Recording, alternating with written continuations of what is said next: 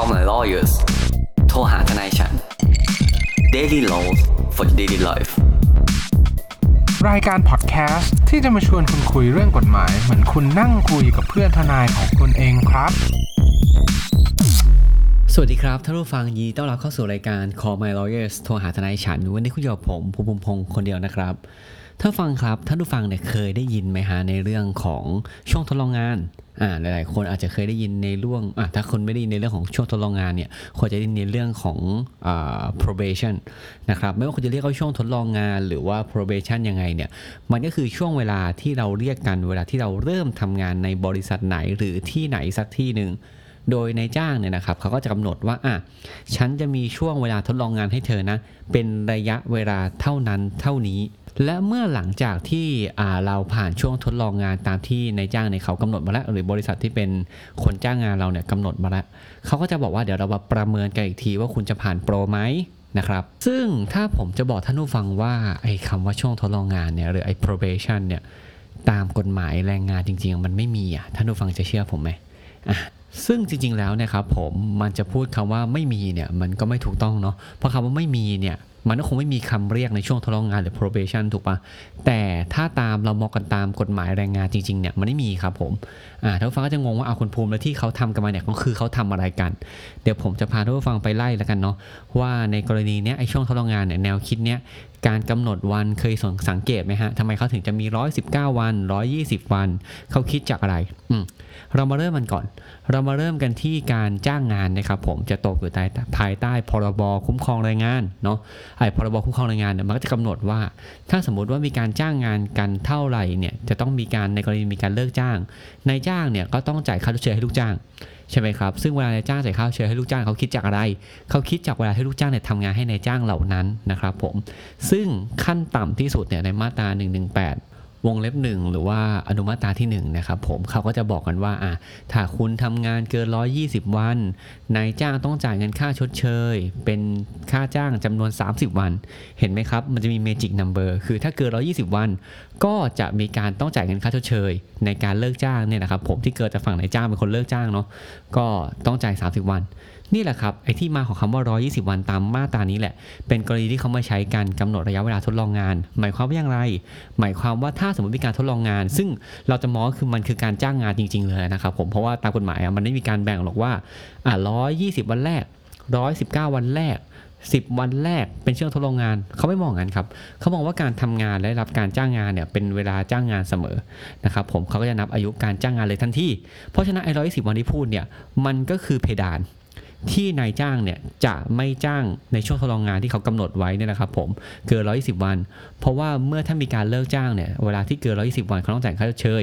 เขาก็เลยเซตมาให้ต่ำลง เขากำหนดมา 90 วัน เขาก็บอกอะ90 วันเรามาคุยกันนะว่าคุณจะผ่านโปรหรือเปล่า หรือคุณจะไม่ผ่านโปรในกรณีนี้ใช่ไหมครับ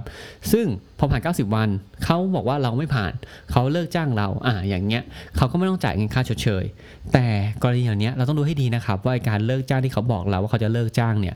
มันถูกต้องตามกฎหมายหรือเปล่าอะเดี๋ยวเราจะพูดเป็นใน 2 มุมแล้วกันเนาะในมุมของลูกจ้างก่อน ในมุมของลูกจ้างนะครับผมเวลาที่เขาสมมติว่าเขาเซ็นสัญญาจ้างเราใช่ไหมครับแล้วในสัญญาจ้างจะมีระบุไม่ระบุไม่รู้แหละว่ามีช่วงทดลองงานหรือเปล่าใช่ไหมครับในกรณีเหล่านี้มันก็จะมีเรื่องของระยะเวลาการจ้างงานนะครับถ้าสัญญาจ้างงานนั้นมีกำหนดระยะเวลามาแล้ว เช่นกำหนดระยะเวลามา 2 ปี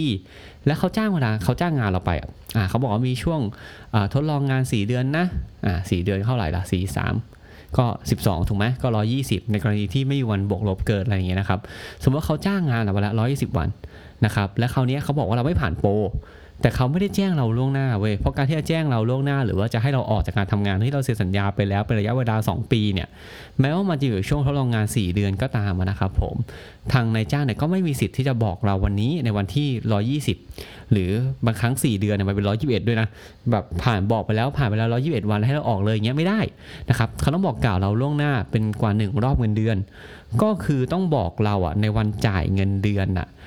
ในรอบก่อนที่เป็นรอบของวันที่ครบ120วัน ก็คือสมมุติว่าจ้างกันสี่เดือนใช่ไหมเขาต้องบอกให้เราออกเนี่ยตั้งแต่วันที่เดือนที่3แล้วนะคือต้องบอกก่อนหรือเป็นวันที่จ่ายเงินในเงินที่3 นะครับก็คือถึงจะมีผลในวันสุดท้ายของเดือนที่ 4 ที่ไม่เกิน 120 วันนะเขาถึงจะมีสิทธิ์เลิกจ้างเราได้ โดยที่ไม่ต้องจ่ายเงินค่าชดเชย แต่กลับกันครับ สมมติถ้านายจ้างเขาบอกเราอย่างเงี้ยเราเซ็นสัญญากัน 2 ปีใช่ไหมเขามาบอกเราในเดือนที่ 3 ที่ผ่านที่ 3 ไปแล้วอะก็เป็นช่วงในเดือนที่ 4 แล้วไอการบอกกล่าวล่วงหน้าของเขาเนี่ยมันก็ไม่ได้บอกในหนึ่งรอบเงินเดือนไง ถ้าถ้าฟังงงเรื่องหนึ่งรอบเงินเดือนอะลองลองเซิร์ชหา EP เก่าๆของเราเราเคยอธิบายเรื่องนี้ไปละถ้าเขาบอกในเดือนเลยเดือนที่ 3 ไปแล้วอะผลมันอะจะมีถัดไปไม่ใช่เดือนที่4นะครับไม่ใช่เดือนที่เขาบอกเดือนนั้น แต่จะต้องนับวันที่จ่ายเงินเดือนไปอีก2วันก็คือมีผล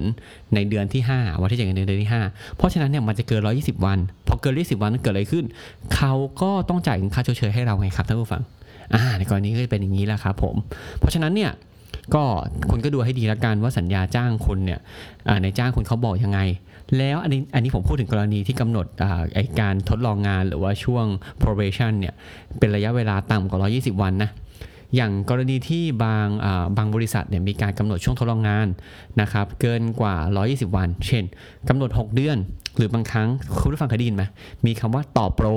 อ่าก็คือผ่านไม่ผ่านโปรต่อโปรหน่อย ไอ้ต่อโปรเนี่ยแล้วมันนับเวลาจ้างงานเนี่ยมันเกินกว่า 120 วันอะจริง ๆ แล้วเนี่ยมันไม่นับเป็นช่วงโปรแล้วนะครับมันนับเป็นช่วงการจ้างงานจริงๆนะเพราะอย่างที่ผมบอกอะไอช่องโปรไอโปรอะกฎหมายไม่สน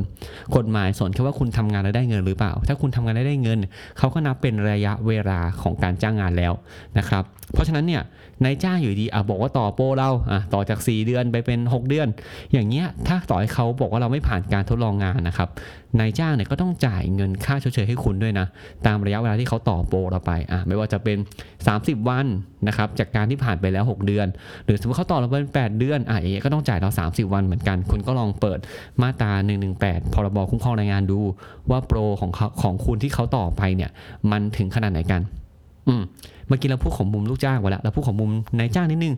แล้วคุณภูมิครับ ถ้าผมเป็นนายจ้างอะ ผมไม่มีสิทธิ์ที่จะทดลองงานลูกจ้างเลยเหรอ มีครับผม แต่การทดลองงานลูกจ้างเนี่ยเวลาคุณเตรียมสัญญาจ้างอะ คุณต้องไม่ได้เตรียมสัญญาจ้าง เป็นรูปแบบที่ว่าเซ็นยาวทีเดียว 2 ปี เซ็นยาวทีเดียวปีหนึ่งเซ็นยาวทีเดียว 5 ปี หรือเซ็นยาวแบบไม่มีกำหนดระยะเวลา เวลาคุณจะจ้างใครในช่วงทดลองงานอย่างนี้ครับ คุณจะต้องทำเป็นสัญญาแยกครับ ผมจะแนะนำเนาะคุณก็เตรียมสัญญาทดลองงานไว้กำหนดระยะเวลาเป็นอันหนึ่งร้อยวัน90วัน110วัน119วัน แล้วแต่คุณเอาให้มันต่ำกว่า120วัน เห็นไหมครับในกรณีนี้มันจะเป็นสัญญาจ้างที่มีกำหนดระยะเวลาใช่ไหมครับ เพราะฉะนั้นเนี่ยลูกจ้างคุณเนี่ยเวลาเขากำหนดเขากำหนดระยะเวลาอย่างเงี้ยคุณก็ไม่ต้องต่อสัญญาจ้าง ในกรณีที่เขาไม่ผ่านโปรแต่ถ้าเขาผ่านโปรคุณก็ทำสัญญาจ้างเขาเป็นระยะยาว เห็นไหมครับ กรณีนี้ก็คือไม่ต้องมีการถกเถียงกันเรื่องว่าต้องบอกกล่าวล่วงหน้าเป็นระยะเวลาเท่าไหร่ แต่ไม่ใช่ว่าคุณกำหนดให้เขาสมมติคุณกำหนดช่วงทดลองงานให้เขาหรือ probation ให้เขาเนี่ยร้อยสิบเก้าวัน ใช่ไหมครับ แล้วคุณหัวใส คุณบอกคุณภูมิบอกมาให้กำหนดเทียร้อยสิบเก้าวัน แล้วคุณรู้สึกว่าเขายังทำงานไม่เป็นที่พอใจของคุณอะคุณก็ทำสัญญาเป็นช่วงทดลองงานอันใหม่มาเลยเว้ยแล้วก็กำหนดอีกร้อยสิบเก้าวัน อย่างเงี้ยกฎหมายเขาก็ถือว่าคุณจ้างงานเขานับตั้งแต่สัญญาแรกนะเขาไม่นับสัญญาแรกมาแล้วก็ลบแล้วก็ไปสัญญาที่ 2 เขาจะนับเป็นสัญญาแรก บวกสัญญาที่ 2 เพราะฉะนั้นเนี่ยการจ้างงานก็เกิน 120 วันอยู่ดี การที่คุณจะช่วงทดลองงานหรือว่าประเมินตัวลูกจ้างเนี่ยผมว่ากำหนดเป็นระยะเวลาสั้นๆ ก็น่าจะเพียงพอกับการดูแล้วว่าเขาฟิตกับ culture ของบริษัทเราหรือเปล่า performance เขาเนี่ยดีตามที่เขาโฆษณากับเราหรือเปล่า อย่าไปเอาเปรียบเขาเลยครับ อย่าไปตั้งโปรแบบ probation 3 ปีอะไรเงี้ย probation 1 ปี ผมว่ามันก็โหดไปสำหรับตัวลูกจ้างใช่ไหมครับ ก็ถ้าฟังก็ลองคิดดูว่าคุณจะเป็นมุมนายจ้างลูกจ้าง คือกฎหมายเนี่ยมันค่อนข้างจะแฟร์ครับ เพราะฉะนั้นเนี่ยเราก็ดูให้ดีว่าเราได้รักษาสิทธิ์ของเราแล้วหรือยัง ที่นี้รู้จักทนายคุณแล้วครับ ผมว่าไอ้คำว่า probation หรือการทดลองงานเนี่ยมันไม่มีจริง เพราะฉะนั้นเนี่ยคุณก็ลองดูแล้วกันนะครับว่าการจ้างของคุณเป็นรูปแบบไหน แบบที่ผมบอกหรือเปล่า แบบแบบที่ผ่านการสิ่งที่เรียกว่าทดลองงาน หรือเป็นกรณีที่ว่า เฮ้ยมันต้องจ่ายค่าชดเชยแล้วนี่คุณก็ลองดูแล้วกันนะครับผมว่าแบบไหนคือแบบที่ถูกต้องอย่าเอาเปรียบกันเลยนะครับเชิญคุณน็อฟครับก็หวังเป็นอย่างยิ่งว่าท่านผู้ฟังทุกท่านจะสนุกไปกับพวกเราใน episode นี้ หากท่านผู้ฟังท่านใดมีข้อสงสัยข้อเสนอแนะ สามารถติชมฝากหาพวกเรา Call My Lawyers ได้ที่เพจ Facebook YouTube หรือช่องทางที่ท่านรับฟังอยู่ในขณะนี้ครับสำหรับวันนี้ต้องขอลาไปก่อน สวัสดีครับ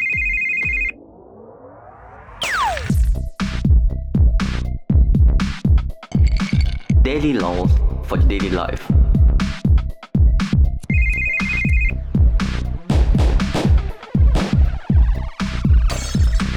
Daily laws for daily life.